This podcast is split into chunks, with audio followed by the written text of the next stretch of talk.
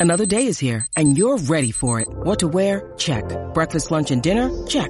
Planning for what's next and how to save for it? That's where Bank of America can help.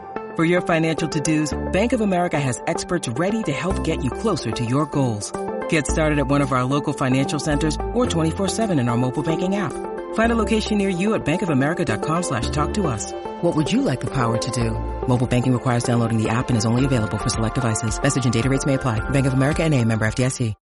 When you need mealtime inspiration, it's worth shopping Kroger, where you'll find over 30,000 mouthwatering choices that excite your inner foodie. And no matter what tasty choice you make, you'll enjoy our everyday low prices, plus extra ways to save, like digital coupons worth over $600 each week. You can also save up to $1 off per gallon at the pump with fuel points. More savings and more inspiring flavors make shopping Kroger worth it every time. Kroger, fresh for everyone. Fuel restrictions apply.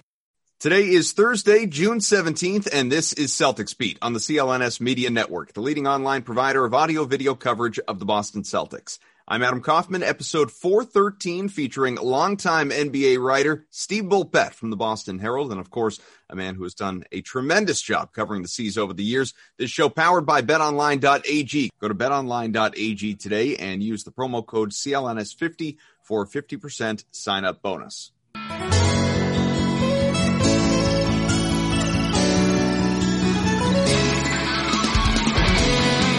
What's up, everybody? Welcome in another new edition of Celtics Beat, and we are continuing on with uh, what really has been just a uh, an astounding, a fun run of just supreme guest after supreme guest. I am Adam Kaufman. Of course, you're tired of, of, me. You're used to me, Evan Valenti. No disrespect to him, the same deal. But we bring in a guy who's a friend of this show, and of course, uh, if anyone has had the inside track on the Celtics and blowing up Danny Ainge's phone and so on and so forth over the years is none other than Steve Bulpett. Welcome back to the program. Thanks. Good to speak with you.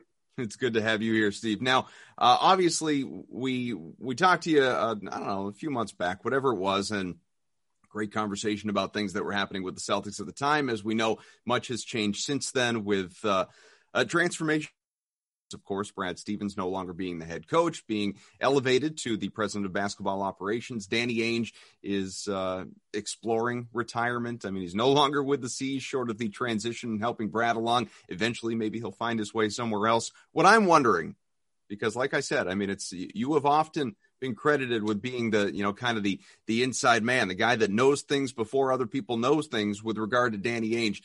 Uh, since you know obviously you're not day to day actively reporting right now as you did for so long how long were you sitting on this? How long did you know this and you just didn't put it out there? Oh for years. I, I, knew he was going to retire at some point. No no i mean uh, you know i haven't had real contact with danny you know.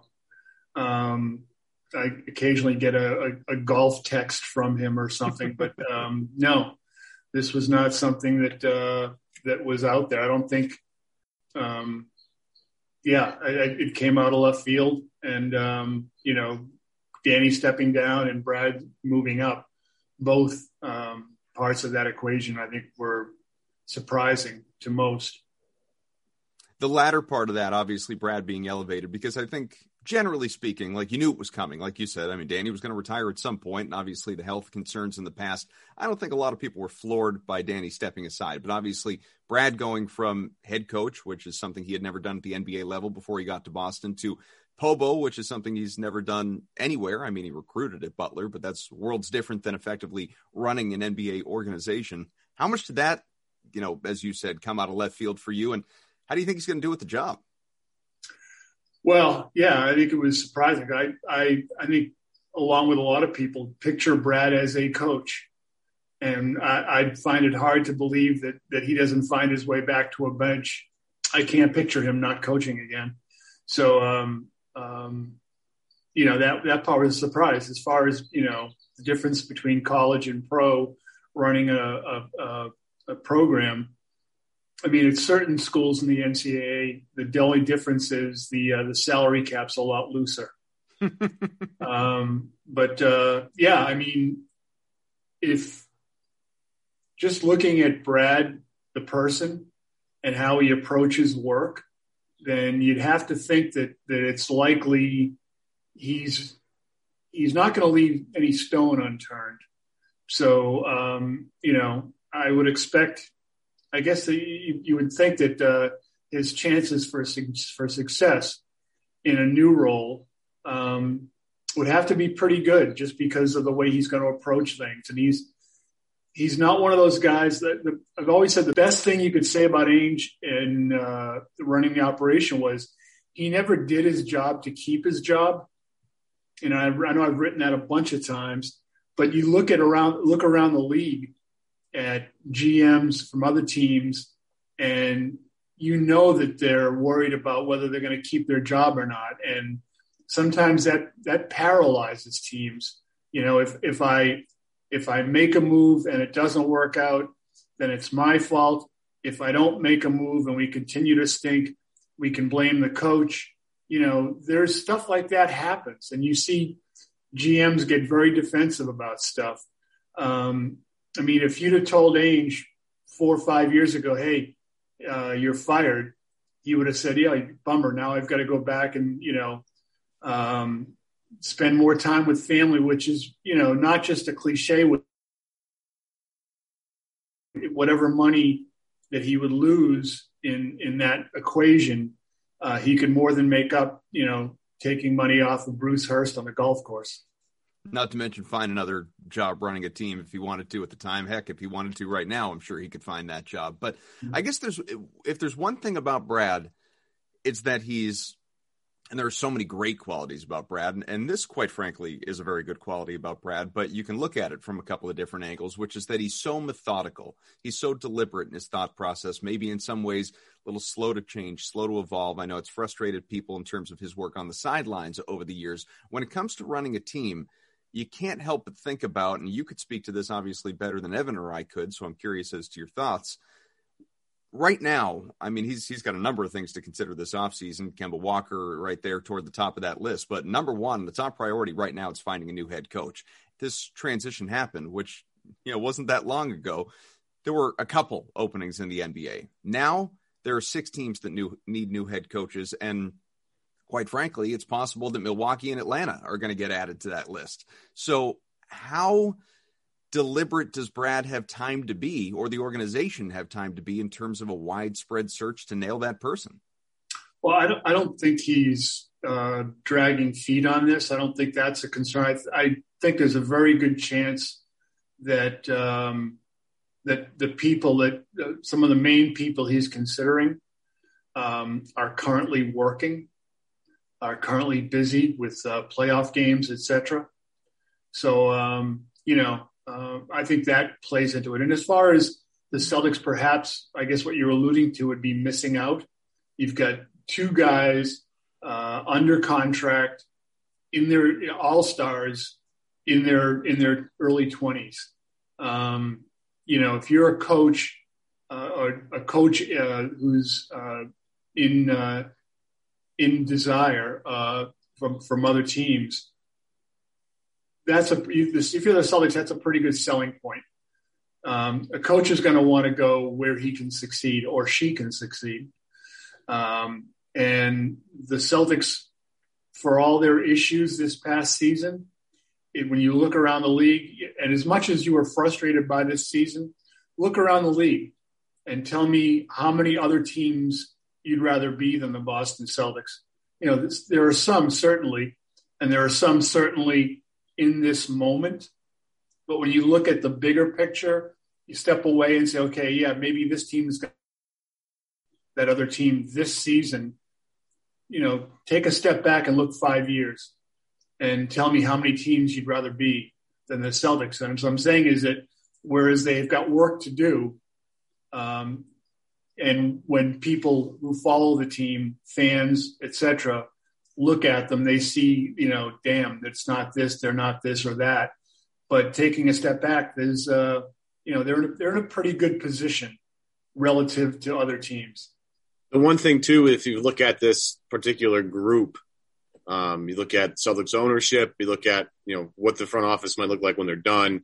You know, I think we all assume at this point that Zarren is probably going to get elevated to some some whatever status, and they'll, you know, we'll see what happens with Austin Ainge and the rest of the group. But the one thing I think, if you're an incoming coach, or at least looking at the Celtics in terms of this could be my next job, there's a little loyalty factor here that I think that might play into this thing. Boston, their ownership group and you know, who they've been able to retain, that seems to be like they're they're pretty loyal, maybe to a fault. You, can maybe say that. I mean, they've put a lot of stock into Danny and letting him do his thing and being hands off, which I think a lot of ownership groups sometimes you know they they get in a little bit of a trouble with with you know meddling too much in the basketball operations side of things. You can at least say this is a group that you know lets the people that they hire run the show. And if you're an incoming you know head coach, you look at you know Danny's been there for you know was there for a long time. Uh, Brad, you know he just just elevated. He's been there for a long time.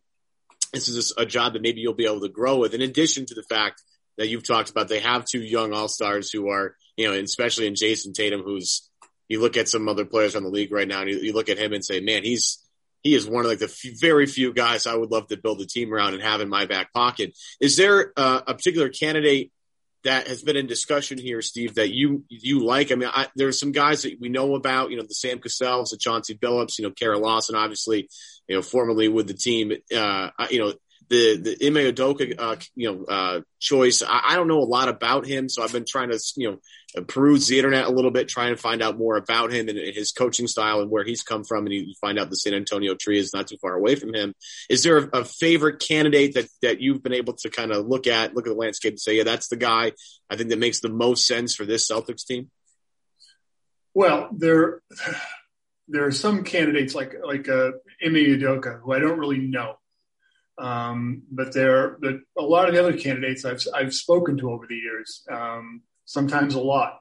Um, so again, not knowing that like there may be a, Udoka may be the guy that that uh, is in Brad's mind, and um, but the two people, again, not knowing everything here to know there may be a better candidate than one of the two I'm going to mention.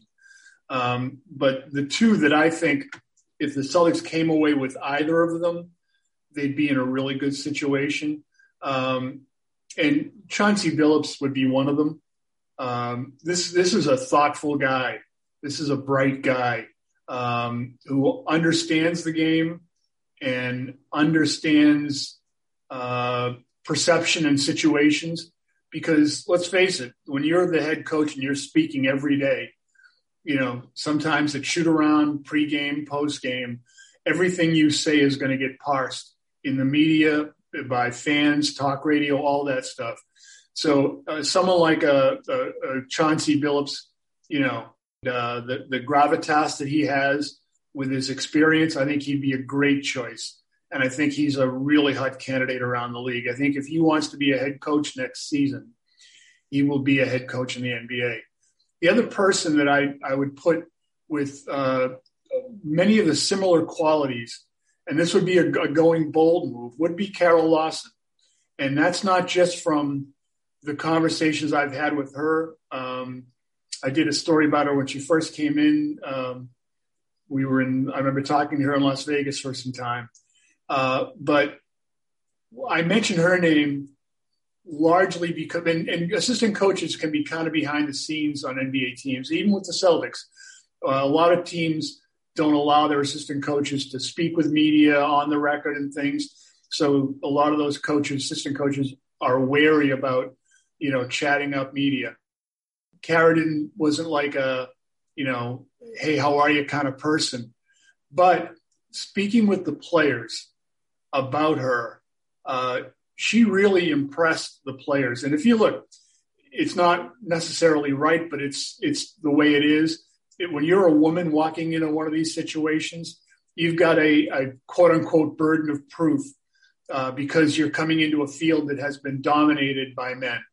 Uh, but uh, Kara Lawson, with her basketball knowledge, was uh, very, very impressive.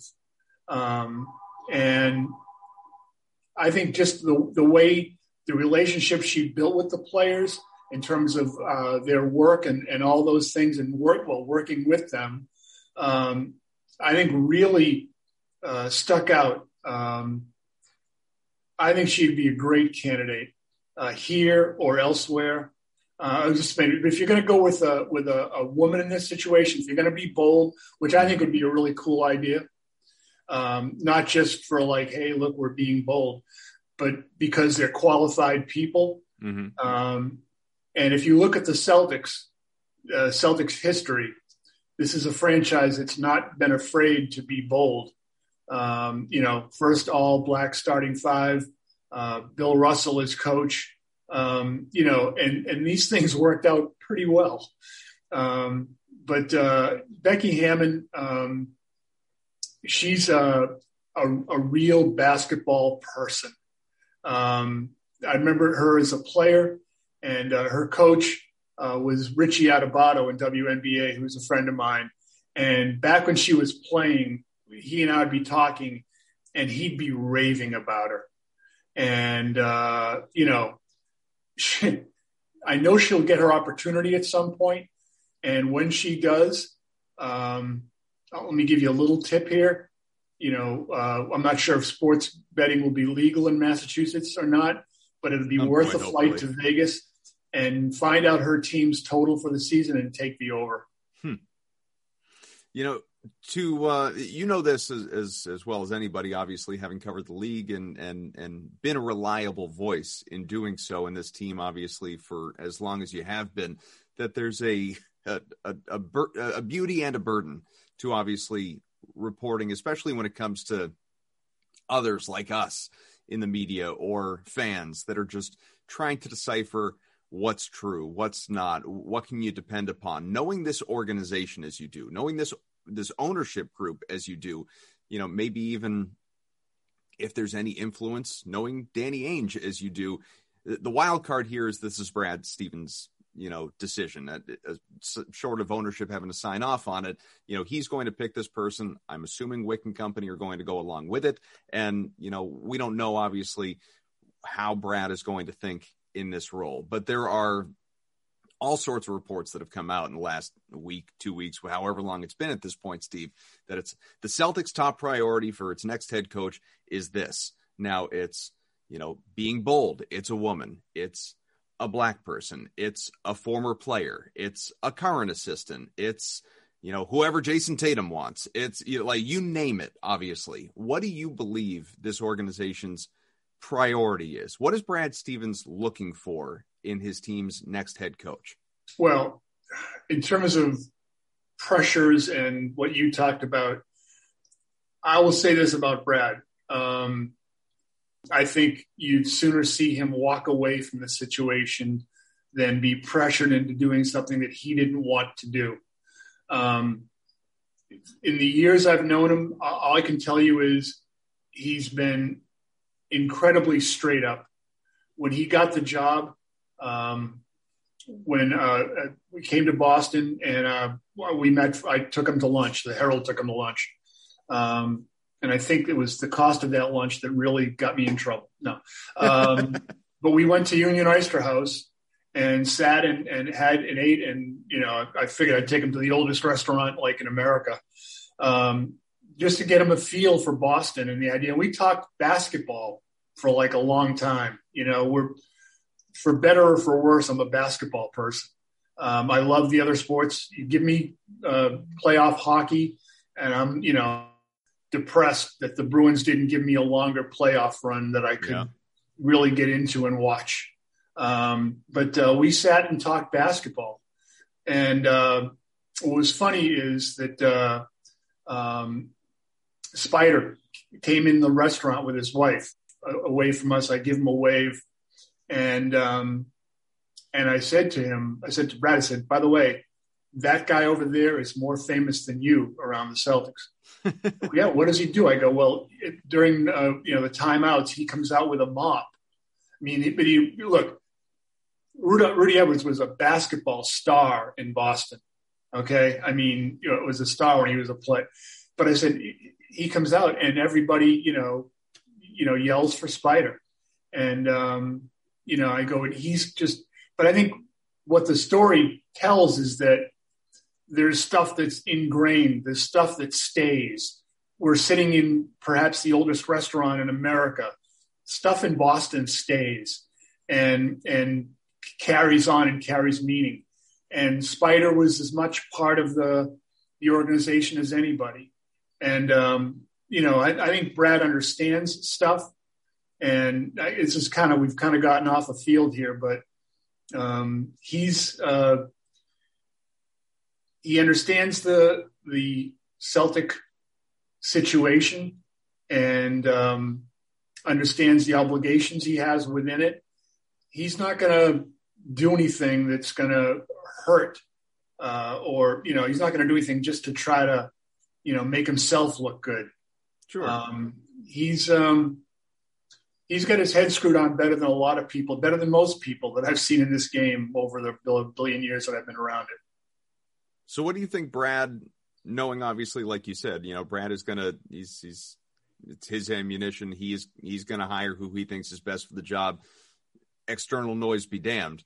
Does he feel like, in just your estimation, I don't expect you to know, does he feel like what what so many others have been saying, like what this team needs is is a guy who's done it, is a guy who's been there. And I don't necessarily mean a, a retread head coach or just a, a guy who has head coaching experience, like a Chauncey Billups, like a, a player, a guy who is who's who's done everything with regard to playing was you know a high first round pick obviously was a guy that needed multiple stops to really find his footing was someone that became an all-star an all NBA guy a champion the best player on a championship team a finals MVP a potential hall of famer but you know well traveled and a journeyman at the same time do they need a guy like that a guy like Sam Cassell uh, Kara Lawson obviously a longtime successful player someone who's been through the ringer versus someone like Brad who hasn't done it at a high level?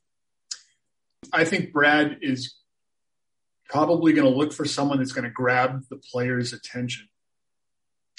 Um, you look back at this year, and you know, I think I probably said it with you, and I know I've said it elsewhere, and I know I've tweeted about it. But um, the the Celtics this this season. I I put this season on. Look, the injuries were clearly a factor. Not having your team together to be able to develop chemistry, not just the chemistry getting along thing, which they did, uh, but the the chemistry of playing together and and playing instinctively together. You know, um, that was a huge factor. But I put this year I, I don't look at this year as a Brad Stevens problem. Uh, I look at this, it's on them. They are the ones on the floor with the ability to fix things. Um, if you need a coach to be giving you a rah rah speech every game, then as a player, you're are you really cut out for this? If you need that cattle prod each game, um, if you've got a coach who is putting you in the right positions to succeed. Not only for the, and you know that this works, not only for the team, but for your own individual interests as well. I mean, ball movement, players cutting to open things up for other people eventually benefits you too. Uh, you know, as great as Jayson Tatum and Jaylen Brown and all these guys were this year individually, you know, how much better would they be if they were just catching and finishing at the rim instead of having to drive through two people or three people or get up a, a, a tough contested shot. So, you know, I, I look at this as the players having to, you know, give it up and say, okay, I'm going to cut and I know I'm not going to get the ball, but it's going to create movement in the defense. It's going to better benefit us in this possession. So I was, um, you know, thinking that this is this was their situation to deal with the players. Um, now going forward, I would be willing to guarantee you that whoever the next coach is, uh, this team will get a bump next season because human nature. Players know. I mean, you saw it in Atlanta. Lloyd Pierce was and is a good coach. Nate McMillan was a good coach, you know, when he was uh, let go in his previous stops. Mm-hmm. But they know when a coaching change happens that if they play well coming out of that, that it'll be the credit will go to the new coach, and whatever happened before, even if it was their fault, will get blamed on the previous guy. So I would expect that the Celtics were going to get, you know, they're going to come out next year. Uh, who knows what the roster will look like, etc. But the guys who were here, you know, I'm, I'm kind of going off here, but the one other thing I want to get in, um, and uh, again, I've talked about this a bunch with people. You look at the defensive problems the Celtics had this year, and a lot of it, especially in NBA, is defensive scheme. Is you know, how do we rotate? When do we rotate? When we bring the double? And that's stuff that's got to happen really in practice through reps, through repetition. You can have a film session, not the same. And this year, you know, limited preseason, uh, almost negligible time to practice during the year. So that was going to be a problem. The proper scheme defensively and getting guys into the right spots was going to be something you had to overcome. Having said that, there is not an excuse for the Celtics not getting into the ball handler more, not being more aggressive on the ball handler. You know, guard your yard, get into the guy so that the opposition starts its offense later in the clock, has less time to get you and scramble, get to get you running around, um, and just be tougher that way. And that's that's not only my opinion. You look at the, listen to the players during the year, and they admitted that. Evan Fournier, when he said after a game, you know, you know there's a pro- I mean, I'm paraphrasing. He said, you know, there's a problem when things improve for you dramatically just because you tried harder. Yeah. I mean, you know, if that doesn't tell you, if that doesn't say, look, this was a player thing and not a coaching thing, um, you know, I, there it is. I mean, and, and I've again said before, it's not necessarily guys being jerks. I'm not like, you know, ripping on these guys. To, literally, uh, it's a case where things will be going poorly for the Celtics in a, in a situation, in a stretch of the game. And players will be like, you know, okay, things are going bad. I'm going to take responsibility. I'm going to make a play here get to uh, a little, you know, plenty more obviously to get to here with Steve Bulpett. Real quick, want to tell you about our sponsor, Bet Online, the fastest and easiest way to bet on all your sports action, folks. Football, of course, is approaching. You've got mandatory mini camps behind us now, NBA and NHL playoffs. Those are still going on. Of course, Major League Baseball, that's in full effect. Plenty of wagers available for you, futures wagers and whatnot for baseball. NBA title odds, it's interesting. We'll get into this a little bit later on. The Nets plus 140, still the clear favorite. The Suns plus 225. Those uh, both those teams and the Clippers as well, plus 700 behind them, all with question marks when it comes to the injury bug or even COVID at this point. Jazz are plus 700, the Bucks plus 800. We'll see how long they hang on. And uh, Celtics specific, new coach title odds. Uh, or next coach odds, I should say, Chauncey Billups, the guy we talked about, plus 400, Kara Lawson, plus 600, even includes Jason Kidd. Bet Online has you covered for all the news, scores, and odds. It's the best place with the best odds. It is free to sign up, folks. Don't sit on the sidelines anymore. Get into the action and do not forget to use that promo code at CLNS50 to receive a 50% welcome bonus with your first deposit. Again, the promo code CLNS50. Bet online, your online sportsbook experts. So, uh, Evan, I don't want people out there to think we've just had you muted this entire time. I'm sure there's plenty on your mind as well. What do you got? Well, you know, we talk about players, right? And you're talking about uh, again. I, I was always maintaining it was really kind of a roster problem. Um, you know, when it comes to the, the Celtics struggles this year, I've I've been pretty adamant about that. I mean, you can you can definitely throw some on the players too, just because you know, I, go back to that one quote of, of, Brad, you know, on the sidelines, audibly yelling on television, just like it, it's just a very loud move, or like I forget the exact quote, but like it's not like Brad wasn't telling guys not to cut or telling guys to you know hold the ball for too long.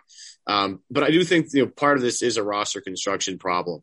Um, you know, as as much as people want to dump on the players uh, a, a little bit, you know, when Jayson Tatum's out there with Grant Williams, Semi Ojeleye, you know, Carson Edwards, you know, name the name the list, right?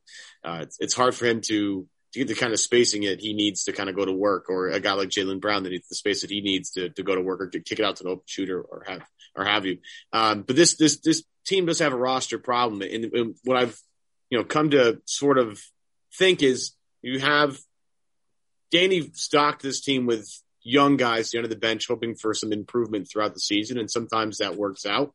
You get Aaron Nesmith, who couldn't play because he didn't know how to play NBA defense and and and you know work with the Celtics rotations to start the year. Then by the end of the year, he's shooting you know 40, 50 percent from three, giving them a ton of energy on both sides of the ball, and, and, and emerges as a real player for them. You know, Payton Pritchard from the jump was a really great you know find and and was a 40% three point shooter and was one of the few guys that picked guys up full court. And as you mentioned, Steve, one of the few guys that really got into the chest of the ball handler, whatever his assignment was. So it was fun to watch that.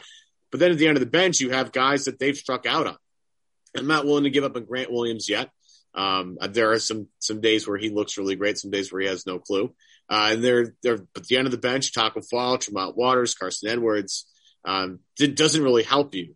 You know, it, philosophy. You know, from a philosophy standpoint, sometimes you want to put you know vets down there because guys that know what they're doing and have been there, done that sort of thing. And I think there might have been a a, uh, a clash, if you will, in terms of what Brad is looking for in terms of you know guys to go to at the end of the bench. And, and, I, and I, looked at that saying like, look, this is clearly a team that's very top heavy, and you know outside of Evan Fournier, that bench is really really shallow.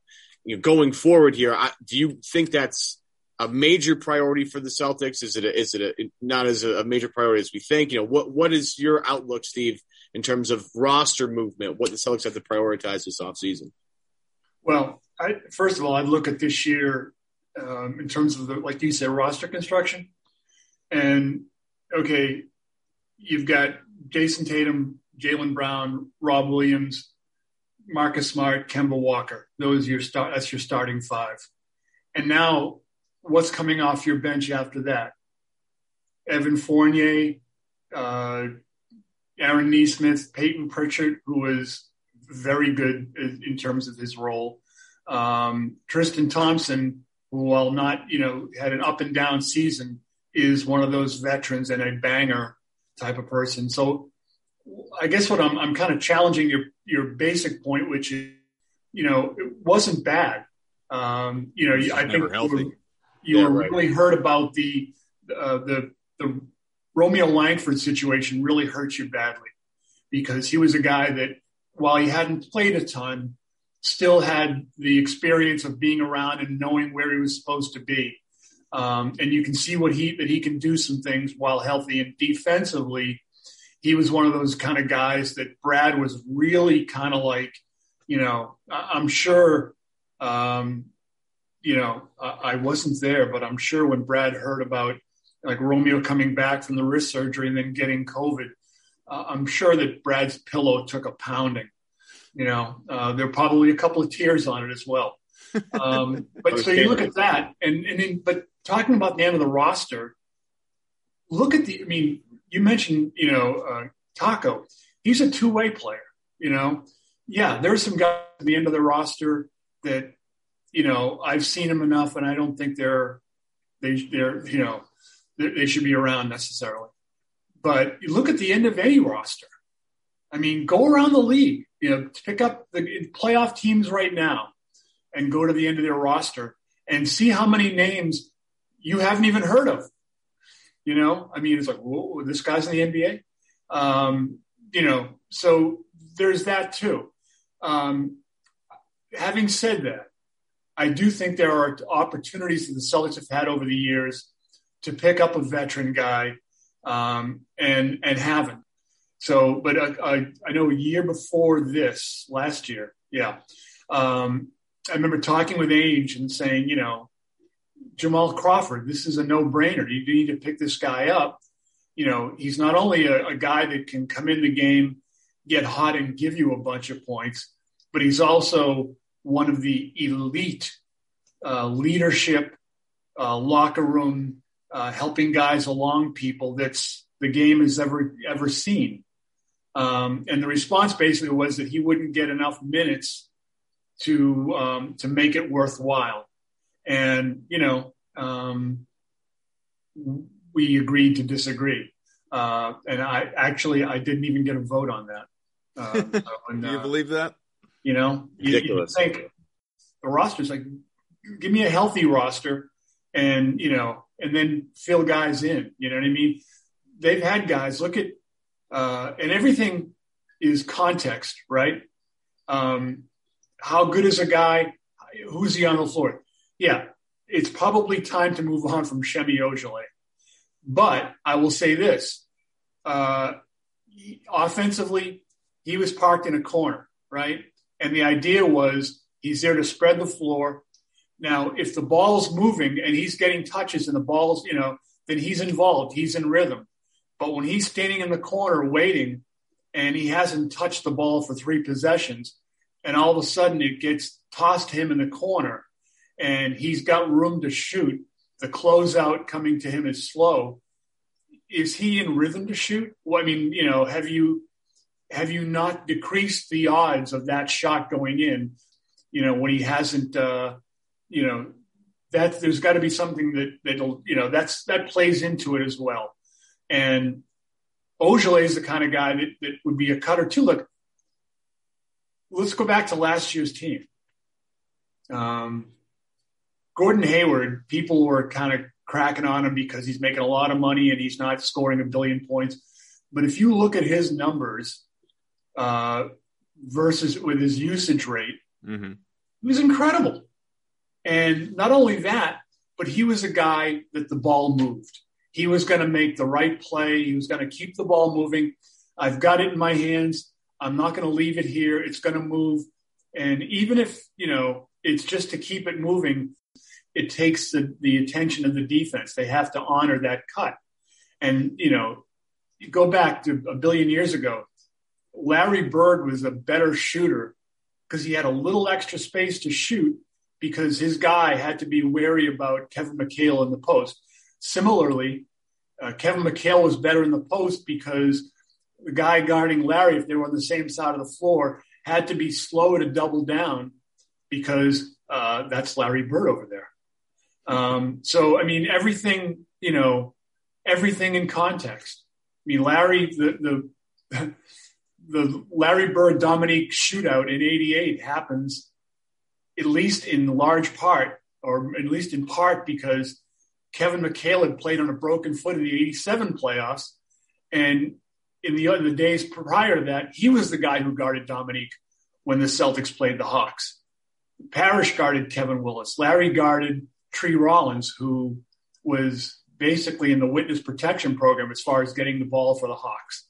So, I mean, that all played into it. I mean, Larry Bird could roam and get steals. Now, if he's got to guard Dominique more, you know, that's different than Kevin McHale, you know, one of the league's better defenders. Here's this, you know, Herman Munster guy with the arms out here. And, yeah. you know, so, I mean, I'm, I'm giving you like a 80,000 word answers to a, a question. That well, it's all connected. And, that, and, that, and that's, it's not just one. And this is the thing that, you know, we had Grandy on months ago. You know, we've, you know, very various different points of the season have said it. It's like, what's so frustrating about the 2020, 2021 Celtics team is it just, it's not just one thing. It's a, it's if you you have to really sit back and look at the entire picture. There are times you can blame Brad Stevens. There are times you can blame Danny Ainge, and there are times you can blame the players on the floor. Like uh, as much as people want to throw shade at Brad, Brad's not on the floor shooting. Neither is Danny Ainge. Right? The guys, the guys on the floor, they're the guys that are supposed to execute the game plan, so to speak. So I think your more elaborate point here is a lot of times when there are problems in an NBA franchise, when a team underachieves like the Celtics do, because they have so much talent. and you look at the playoffs right now, and everybody's hurt. You're like, okay, you know, the, the, maybe the healthiest team at the end of 2021 is who's going to win this whole thing. But it is a it is not just one singular problem.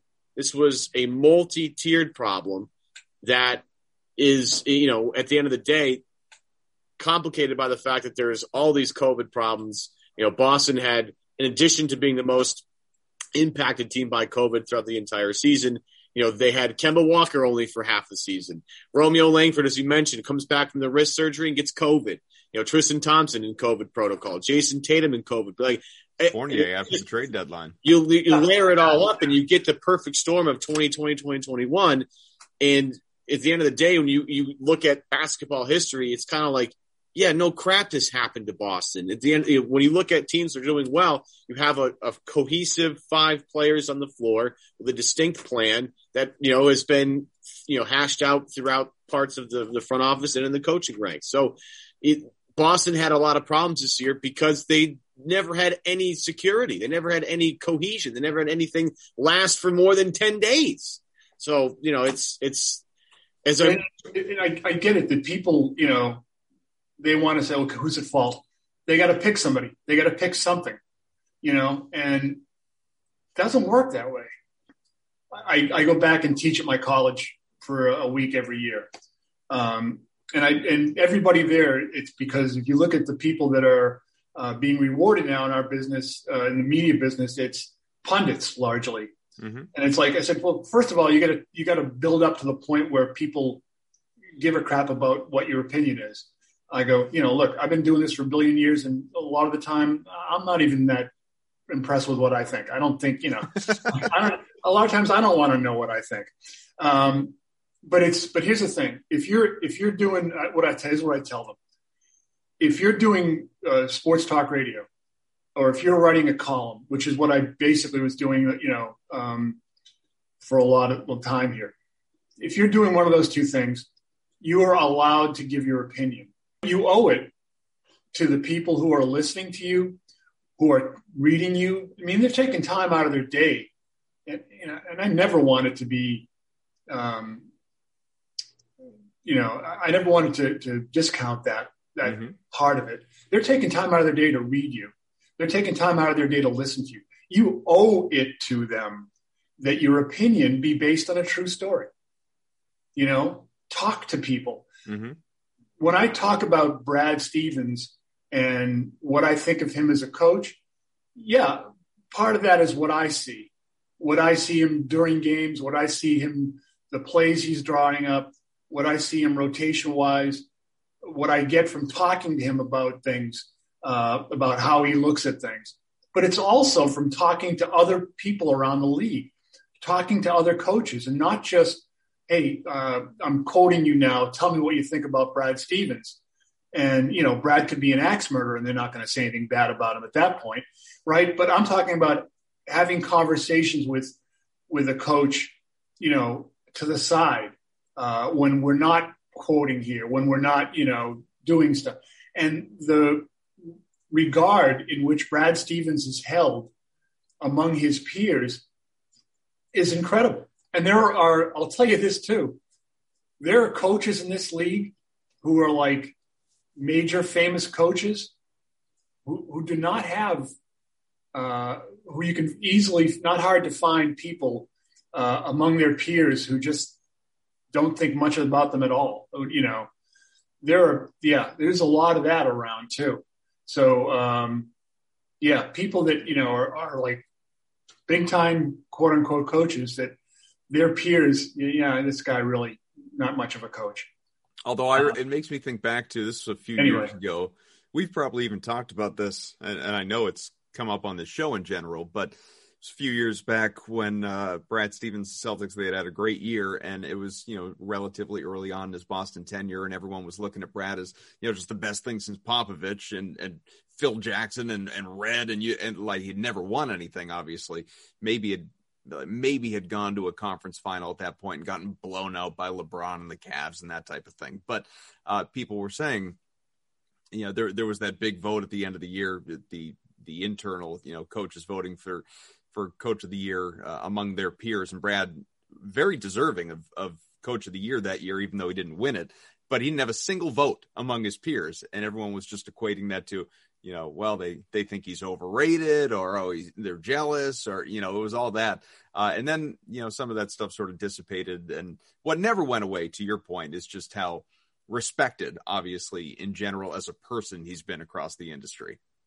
Yeah, I mean, you know, those voting things are always really strange when it's uh, um, because a lot of trust me, a lot of the people, um, you know, if they do a, a, vote among coaches, it's largely I'd say not the coaches themselves, the head coaches doing the voting. They say, yeah, yeah, have someone else do this. Um, which um, I don't know if you're going to bring up the uh, the Jayson Tatum All NBA thing. Yeah, that was coming next. Look at that. Yeah, yeah I'll, I'll, let you ask the question because I don't want to, you know, I don't want to cut off well, your airtime here. I guess my might, question might be getting paid by the word, and I don't want to screw you over on no, this. my question no, is: good. you've you've had a, a, vote for the All NBA teams in the past, correct? We, I would assume so. I stopped voting for uh, the NBA awards many many years ago. But you've done it, right? So you know the the process and sure. How so? How much? You know, you hear Bill Simmons talk about it constantly. I take my vote seriously. It's like, well, I hope you do, right? Because there are guys that have actual, you know, money. Like, you just take us through the process that you would do to culminate, you know, to, to get all the information you need to make what you thought was the right decision on these All NBA awards. I know it's it must be a little stressful considering you know the the outcomes actually have some financial bearing on some of these guys. Well, you just uh, encapsulated the reason why I stopped doing it. I don't think it's ethical for uh, the for media people to have a a direct uh, impact on the income of the people they're covering. I, I just don't think that's ethical at all. And uh, mm-hmm. i am vice president of the PBWA, the Professional Basketball Writers Association. I I think it's I think we should run from that. Um, when back when I did vote, yeah, of course we took it seriously. And here's the other thing too is that uh, um, your name gets attached to your votes. Mm-hmm. So if if you vote, um, if you cover the Celtics and you have a vote for MVP, and if Tacko gets a first place vote for MVP, we know who you are. Um, you know, and so trust me. I mean, look, Gary Washburn's a, a friend of mine, and uh, you know, a few years ago, uh, and it was actually a Jeopardy question. Jerry Washburn got mentioned on Jeopardy. Um, uh, he was the only person who didn't vote for LeBron James for MVP, uh, didn't give him a first place. People knew about that. So, yeah, you take your votes, you know, people take their votes seriously. Um, when you look at, at when, you know, hey, I, I've always looked at it like, again, number one, not ethical. Number two, we should sit back, let the players vote on these awards, and then, you know, look at all the really cool, fun columns we'd have to write when they screw it up. Okay. I mean, because, you know, it's what happens. Um, the, the players may know the game and the ins and outs better, but they don't pay attention, I don't think, to. There are some players who are totally into watching all kinds of games. You know, like there, I remember uh, a year before last, uh, or Kemba's first year here, um, Ja Morant was coming into town as a rookie, and I uh, I go, do you feel like an old gunfighter, you know? And there's a new you know guy coming in town to to test you almost every night, mm-hmm. and he went on and on about, yeah, I watch these guys all the time. You know, I'm I'm studying them, but I'm I'm watching them. I think it's cool, and you know, uh, but there's a lot of guys that that they're in their own sphere and you know more power to them. You know they don't have to be they, they're they're focused on their job which is cool. Um, so yeah I, I, think i think it's wrong that, the, that media votes on it but i think that the that the media um, has as much as it's put out there that oh they, they're not going to vote for somebody they don't like or something like that these votes are public um, you know, you do see some screwy votes out there. And sometimes, and, and luckily we don't see that if there are Boston people involved, but sometimes the broadcasters in different cities who are, uh, if not hired by the team directly, the team has right of refusal over that person. So, you know, you've seen some, some strange votes over the years, but I think that the media is probably best equipped uh, to get it right, and even to argue the issues. Um, you know, like this year, did a guy play enough games to get you know mentioned or to mm-hmm. get voted on? Did you know Kevin Durant? Did he play enough or didn't he play enough? And you know, so there's that. Hopefully, that encompasses what you know the overall question. But We've already bugged you for an hour here. Obviously, uh, certainly, I, I I could ask you a couple more questions, but would you rather cap it there? Whatever, dude. I, you know, uh, there's four miles out there waiting for me to run, and the the, uh, the the less time my knees are going to have to yell at me. I'll ask you two more, and you can decide how quick you want to be with them. Then we'll we'll do it that way. Uh, on that, see ya. Uh, yeah, exactly. If you can, uh, to whatever degree, I guess you can take us behind the curtain, and and I'm making it about the Celtics, but it's not about the Celtics. It's not about Wyc specifically and, and ownership there. Just a, a team's mentality. Jayson Tatum, obviously, in being an All NBA snub, loses out on up to 32 million dollars. Any team wants to have a player who's All NBA, but that being said, when when there's that kind of trigger within a contract, behind the scenes, is a team not that devastated that they're not having to pay that extra 32 million? Um, I would just, you know, again, uh, leaning on human nature, um, you'd have to think there's some of that. And, but that's, that gets into the thing of, you know, if you have GMs vote on stuff, then, then a GM, like the, the you know, a GM and there's a Celtic competitor is going to say, oh yeah, we want Jayson Tatum there because that's going to bollocks up their, their payroll. Um, so yeah, I, I, would assume that there was, you know, um, but look, the Celtics are in a situation where, and, and, they're very fortunate, and I, you know, I think this kind of goes to something where people in in the Boston area don't realize how, like, you know, we're here in the wintertime and it's like, oh, I can't wait to get out of here. I want to go to Florida. I want to go here. I want to go there. And it just, you know, I can't, I can't take another winter here and all this stuff you go around the, the country and even parts of you know where I've traveled you know uh, outside of the country. People, you mentioned Boston, and it's like, oh, I love Boston. You know, I've been there. I want to go back, or you know, or I haven't been. There. I've got to go there. I really want to go there. People, you know, appreciate Boston outside, and maybe that's just again human nature. You kind of, you know, uh, it's hard to appreciate what you live with every day. Sometimes you sometimes take things for granted. Mm-hmm. But in terms of basketball, which I, I think is why we're here, um, as best we know, yeah, um, the Celtics are in a situation are in a, a, very fortunate situation that a lot of other places are, are not. The Celtics can take their time with the coach. You know, Indiana, uh, one and done for for Bjorkgren. Uh, New Orleans, one and done for Stan Van Gundy. There are places where um, the franchise's health plays into decisions that get made about payroll, about coaching. Look, the, I think one of the best things you can do as a franchise is put people in place that are good people. You know, if, you find someone that can't do their job properly, yeah, sure, get rid of them. But as, if you've got good people there, leave them there and let them do their job. It's like it's like a television show finding an audience.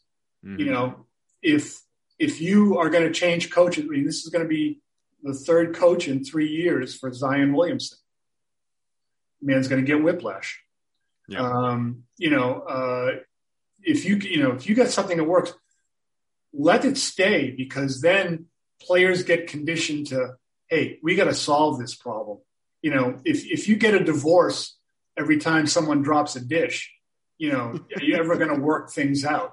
You know, um, you know, if if someone's throwing the dish at your skull, then perhaps you uh, think things. Uh, but you know, stick stick with it, work it out, um, and I think that that kind of stability plays really well for a franchise. The Celtics are in that position because even if the team is bad, they're still going to sell tickets you know, some of the, the biggest engagement I had with readers has been in the years when the Celtics have been really bad. And fans still flock to, I like this guy or I like this guy here. I mean, you know, the, the bad teams, uh, players, are, uh, fans are still engaged with the Celtics. They still buy the tickets. They still watch the games. And that takes a load off the mind of an ownership. Uh, if you're in a Sacramento, you've got to worry about, hey, if we have a down year, am I going to lose, you know, a significant percentage of my season ticket base? Um, so you can you can make financial st- uh, situation uh, decisions uh, out of stability, which is uh, a great benefit to the Celtics. You know, look, the ownership here has been solid and steady since it took over. Okay, um, and you know, you look around the league at how many other places. I mean, if Brad hadn't, if this move hadn't happened, excuse me, he'd be one of the more tenured coaches in the NBA. Mm-hmm. You know, um, and there's that's important. You know, um, that kind of stability. I mean, look, if you look at where this team, you know, has the, the changes that have happened the last few years. Um, you know, you can look at a couple of events, and you look at what Ainge built. You, you mentioned that before, Evan they had built a very, I mean, the, the team that played uh, Milwaukee in that uh, in that series was a really, really talented team. wasn't necessarily whole at that point, um, but you know, um, Al Horford leaves. Yep. Okay, because money, but also because he wanted to be, he wanted to play less center, play more power forward, and that didn't work out at all for him. Uh, but you know, so he didn't leave because he didn't like. It wasn't because he didn't like Boston. Uh, but so he leaves for that situation where it's better, better money and all that. And then Kyrie, you know, um, where's, where, where's what, the, what do you say on that? I mean, just throw your hands up in the air. Insert yeah. shrug emoji here. Yeah. Um, you know, but but but my God, is he a ridiculously talented player? Mm-hmm. Oh my God! I mean, remember when um, the Celtics drafted Jayson Tatum, and uh, I was backstage at the draft in Brooklyn, and um, so I run into uh, Jayson's agent, and he mentioned, you know, uh, he mentioned Ky- uh, Kyrie in passing during our discussion, and because um, we were talking about does he have anybody else that could be with the Celtics, and and Kyrie wasn't one of them, but he mentioned Kyrie in, in some of the part of the conversation and the Celtics had just played the Cavs in the playoffs. And I remember the game that, that LeBron left because of foul trouble or something, mm. and Kyrie just took over. And I just remember turning to the agent saying, and, and this is like really professional. I go, you know, he's really good. Yeah. like, whoa, is that guy good? Uh, but you had that kind of talent drain from, you know, say what you want about Al Horford now at his age, whatever. But if you had Al Horford and Kyrie Irving and uh, Gordon Hayward on a team, you know, with uh, Jaylen Brown and Jayson Tatum, you know, you're you're going to Vegas and loading up, right? Yeah, I right. mean, you know, no my God, it's a ridiculously talented team. Then you could have, you know, um, one of us could be the eighth man, and we'd never see the floor, but Sounds great. You could end up with jewelry. You know, put me in the corner. Last one for you, and then we'll uh, we'll we'll let your knees go suffer with the run here. But uh, just and you could spend forever on this one. It's it's such a wide ranging kind of question, but I guess to drill it down, the playoffs in general, like you, I mean, we wish we had a, a longer sustained run by the Bruins to keep us entertained. We didn't expect it for the Celtics, but the teams that are playing right now, LeBron James is out there doing the I told you so stuff. Like this was what was going to happen, all the injuries and everything like that. You can't look at a team, a true contender, and not find a problem, whether it's obviously Brooklyn with you know Kyrie's uncertainty. Harden was effectively a, a 40 minute decoy the other night. You know Durant had to take over. You have the Embiid question. Kawhi there with the Clippers, Jazz to a lesser degree, Conley, Chris Paul, now with the COVID situation. The list goes on. I'm not saying any of that is good for the league. It's not. But just as a fan, do you like, do you, it's certainly unique. Do you enjoy just watching a postseason where because of all of this, there isn't that clear runaway contender, that clear favor that's like, of course, they're going to win the title. We don't have a clue who's going to win the championship right now because any team that you feel strongly about comes with that if they stay healthy caveat. Yeah, I mean, um, look, just let's just take last night. Um, watching, you know, I've got I'm, I'm watching Red Sox. I, my my remote control um, has uh, I had to put it in concussion protocol. Um, because I'm switching back and forth, and I'm DVRing the basketball game in case I want to go back over it. But man, I mean, they're doing drama without a script. You know, that's that's what sports at its best is. You know, the Celtics and Lakers in the '80s, they were doing Shakespeare. You know, uh, improv. I mean, I've always said that, and that's why people will tune in. They don't know. You know, I'm, I'm pretty sure by now I know how Wizard of Oz ends. um, but you know, see, you have to you watch that stuff. As far as the injuries go, yeah, that takes away that you're not seeing all the best players. But you know, did you watch the Utah Clippers game last night? I mean, that was wild. Mm-hmm. You know, the ebbs and flows of that game. And Kawhi Leonard's not playing. And, you know, the much maligned Paul George goes off. You know, Marcus Morris, you know, old friend, uh, you know, this guy is stepping up and playing big minutes. You got to watch because you you know I, I, think I tweeted out like you know why do you watch when a team is you know uh, seemingly out of it and and it's not a team that you follow because basketball. Yeah, that's why you know stuff's going to happen. You know, um, so you know, I, but as far as LeBron's argument about that he saw this coming, I, I won't deny that he's he, he can be correct. But I will say this uh, and um, do we have something we can put up? That, this is the get off my lawn moment. sure. Okay. we'll, get Clint Eastwood. we'll Photoshop Clint Eastwood in here. It'll be great. Yeah. Yeah. Well, I, am not going to be talking to an empty chair anytime soon. I, I, might, Good. but in that case, there, you know, call someone for me just to. You know. uh, but when the Lakers uh, won 33 straight, uh, it was at uh, 71 72. Um, Sounds right. Yeah.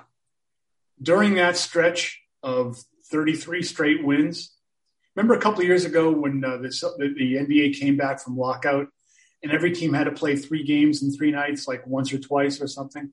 Mm-hmm. During that stretch where the Lakers won 33 straight games, they played three games in three days, four times during that stretch. So 12 of those wins, of those 33 wins, were part of uh, three games in three nights. So That's obviously, that the first one doesn't matter so much, or the second, but the third one. So, yep. Uh, yeah, I'll just leave it at that, I guess. Well, we'll leave it there with the show. I mean, so much obviously that we didn't even get into that we'll have to. Uh, I just want to say, Tatum got robbed. That's all. I'm just. That's it. I'm. That's all I want to throw out there. And then I'm done. Does that we had even talked about the fact that Tatum got robbed. I, it's ridiculous, but hey, what are you going to do? Like we talk about names get attached to votes. Yeah, you know, uh, I I had a bone to pick with a particular uh, individual who had Jimmy Butler on the first team. Um, I, I just don't understand that at all at, at, first team forward. But hey, you know, Tatum got robbed and he got robbed of thirty million, and that's that's ridiculous to me. Well, um, so Evan, are you going to be uh, organizing the bake sale? For yeah, we'll get the thirty million dollar bake sale. Start with lemonade. We'll go up from there. Who's Give the most the expensive lemonade you've ever seen in your life. I, th- I, think uh, the DEA is going to want to check. yeah, yeah. We get, we get a couple looks from a few people. I, am sure. Yeah, when you see the Breaking Bad crew coming over, then I think it's probably time to time to pack it. yeah another sequel to the movie. Uh, all right. Well, this show brought to you by betonline.ag. Go to betonline.ag today. Use the promo code CLNS50 for a 50% sign up bonus. As we always remind you, way too late in the program.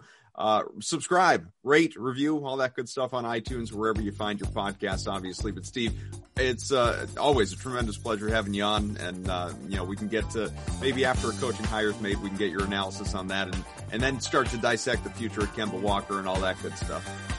All right, guys. All right, Steve Bulpett, long of the Herald, doing a, a, great job. Still, obviously, very plugged in with the league. And uh, Evan Valenti, I'm Adam Kaufman. Thanks for being with us. Another Celtics beat coming your way next week.